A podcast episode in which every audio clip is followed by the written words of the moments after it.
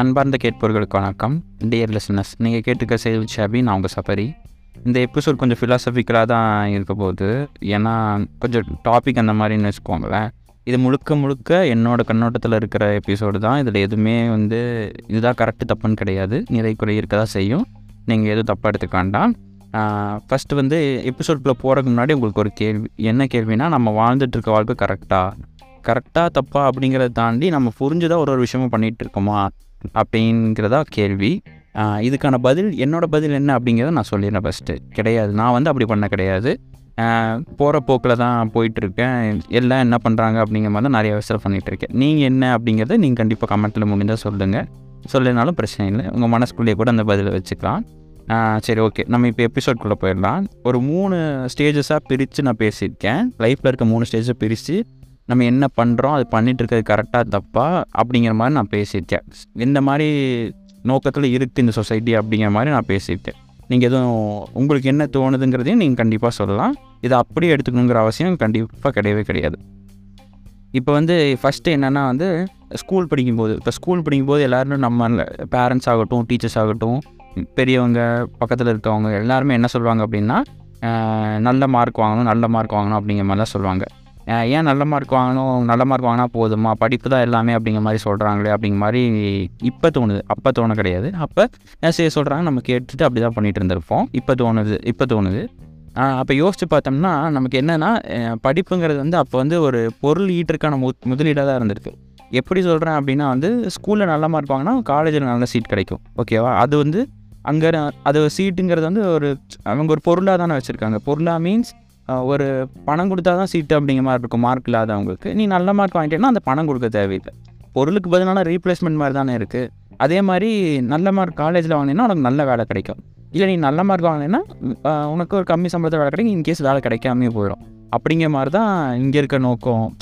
அப்படி தான் இருக்குது ஆக்சுவலாக எனக்கு என்னோடய புரிதல் அதுதான் அப்படிங்கிற மாதிரி நான் சொல்கிறேன் இப்போ டோட்டலாக பார்த்தோம்னா இப்படி தான் இருக்குது நம்மளை இப்படி தான் சொல்லி படிக்க வச்சுருக்காங்களே தவிர யாருமே நம்ம படிக்கிறது வந்து நாலேஜ் கெயின் பண்ணுறக்கு அப்படிங்கிற மாதிரி ரொம்ப ரேராக தான் டீச்சர் சொல்லுவாங்க. இது இந்த நாலேஜ் உங்களுக்கு வந்து லைஃப் ஃபுல்லாக யூஸ் ஆகும். இது இது பண்ணி படிங்க அப்படிங்கிற மாதிரி ரொம்ப ரேரான டீச்சர்ஸோ இல்லை பேரண்ட்ஸோ சுற்றி இருக்கவங்களோ அப்படி சொல்லுவாங்க. இது அவங்க மேலே தப்புன்னு சொல்ல முடியாது.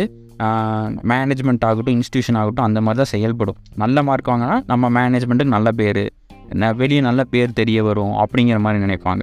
சரி ஓகே. நான் எப்படி பண்ணியிருக்கலாம் அப்படிங்கிற மாதிரி சொல்கிறேன் இப்போ வந்து ஸ்கூலில் வந்து இது மட்டுமே சொல்லித்தராமல் நமக்கு வந்து ஹெல்த்து பார்த்துக்கணும் ஹெல்த் பார்த்துக்கிறது ரொம்ப முக்கியம். அதுக்கு ஒரு நல்ல ஃபுட் எடுத்துக்கணும்னு சொல்லி கொடுத்துருக்கலாம். ஒரு ஃபிட்னஸ் ஜேர்னி அப்போருந்தே ஸ்டார்ட் பண்ணி கொடுத்துருக்கலாம் நமக்கு. ஒரு எப்படி சொல்கிறது ஒரு ஒரு டென் இயர்ஸ் இல்லை எயிட் இயர்ஸ்லேருந்து எயிட் இயர்ஸ்லேருந்து நார்மலாக என்ன பண்ணுமோ அந்த ஃபிட்னஸ் ஜேர்னிலாம் பண்ணிவிட்டு அப்புறம் ஒரு டுவெல் இயர்ஸ் ஆச்சுன்னா அப்போ என்ன ஃபிட்னஸ் ஜேர்னி பண்ண முடியும்? அது மாடிஃபை பண்ணி சும்மா சின்னதாக ஒரு வெதை மாதிரி கூட போட்டு கொடுத்துருங்க கண்டிப்பாக நீங்கள் பண்ணணும். Daily morning six o'clock எழுந்து ஒரு ஒன் ஹவர் நீங்கள் இதுக்கு டைம் ஸ்பெண்ட் பண்ணணும். நாங்கள் செக் பண்ணுவோம். பேரண்ட்ஸ் சொல்லணும். அப்படிங்கிற மாதிரி எதாவது ஒன்று பண்ணிடலாம் இது பண்ணுவாங்க மாட்டாங்கங்கிறத விட அட்லீஸ்ட் அவங்களுக்கு வந்து ஓகே இது பண்ணால் நமக்கு லைஃப் இது நல்லாயிருக்கும் அப்படிங்கிற மாதிரி ஒரு மைண்ட் செட் வந்துருக்குல்ல அதுக்காக நான் சொல்கிறேன் அப்புறம் ஃபைனான்ஷியலாக ஒரு சிலர் சொல்லி கொடுத்துருக்கலாம்.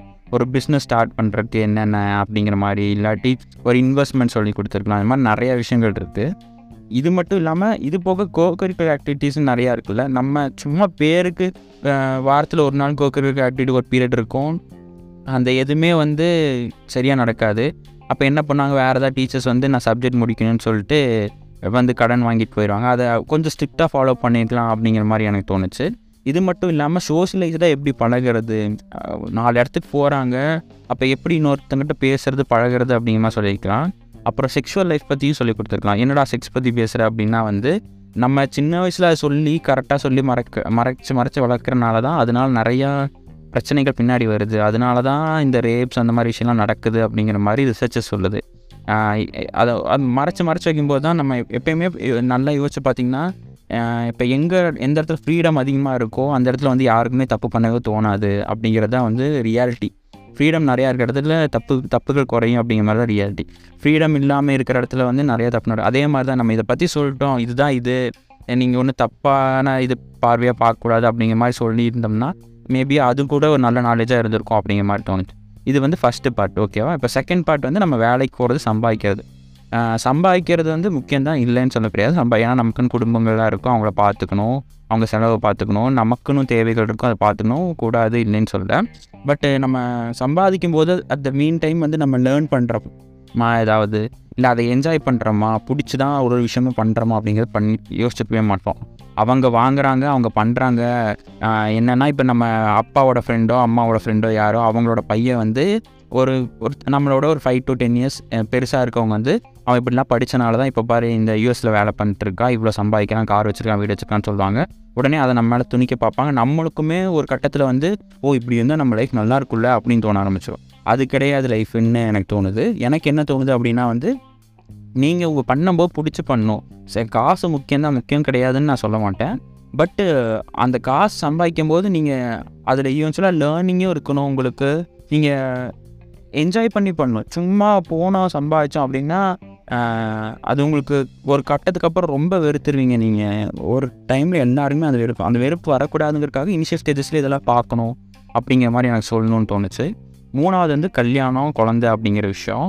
இப்போ வந்து கல்யாணம் குழந்தை அப்படிங்கிற விஷயம் வந்து பெற்றோர்கள்லாம் என்ன பார்க்குறாங்கன்னா நம்ம ஜென்ரேஷன் வளர்க்கணும் அப்படிங்கிற மாதிரி பார்க்குறாங்க. இல்லாட்டி ஒரு பேரன் வேணும் அப்படின்னு பார்க்குறாங்க. சுற்றி இருக்கவங்க வந்து நீ வந்து கல்யாணம் பண்ணி ஹஸ்பண்ட் ஒய்ஃபாக வாழ்ந்தால் தான் லைஃப் அப்படிங்கிற மாதிரி பார்க்குறாங்க. இதை பற்றி நான் நிறையா பேசியிருக்கேன். நான் திரும்பவும் சொல்கிறேன் அப்படி கிடையாது கல்யாணங்கிற விஷயம் வந்து. நம்ம அப்படி சொல்லி வளர்க்கக்கூடாது. இப்போ வந்து காதல்ங்கிறது எப்படி ஒரு கெமிஸ்ட்ரியோ அதே மாதிரி காமங்கிறது வந்து ஒரு உயிரியல் பயாலஜிக்கலாக ஒரு இது. இது ரெண்டும் சேர்ந்து புரிதலோட ஒரு லைஃப்பை ரெண்டு பேர் லீட் பண்ணுற விஷயம் அப்படிங்கிற மாதிரி நம்ம சொல்லி கொடுக்கணும்.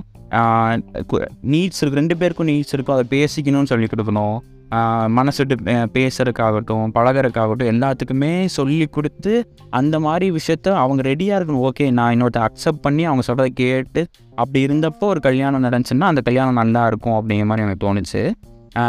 சும்மா எல்லாரும் பண்ணுறாங்க அப்படிங்கிறதுக்காக பண்ணுறது வந்து இப்போ எல்லாரும் பண்ணுறாங்கன்னு நம்மளும் பண்ணோம்னா டிஃப்ரென்ஸ் இல்லை இல்லை அப்படிங்கிற மாதிரி சொல்கிறேன் இது வந்து முன்னாடி நம்ம செட் பண்ணி வச்சனால தான் இந்த பிரச்சனை அப்படிங்கிற மாதிரி அவங்களையும் போய் சொல்லிட முடியாது அவங்களும் என்னன்னு எதுக்கு பண்ணுறோம் இந்த விஷயம் அப்படின்லாம் தெரியாமே பண்ணிட்டு இருந்திருப்பாங்க. இது பண்ணுறது வந்து அது தப்பாக கரெக்டாக அவங்களுக்கும் தெரிஞ்சிருக்காது. மேபி அவங்க பேரண்ட்ஸ் சொன்னனால பண்ணியிருப்பாங்க அதுக்கு முன்னாடி அவங்க பேரண்ட்ஸ் சொன்னனால பண்ணியிருப்பாங்க இந்த மாதிரி நம்ம ஜென்ரேஷன் வர்ஸ் ஜென்ரேஷன் குறை சொல்லிட்டே தான் போக முடியுமே தவிர இது இவங்கவங்க கரெக்டாக பண்ணாங்க இவங்கவங்க தப்பாக பண்ணாங்கன்னு சொல்ல முடியாது. இந்த எபிசோடில் என்னென்ன பேசணும்னு நினச்சனோ அதெல்லாம் பேசிட்டேன்.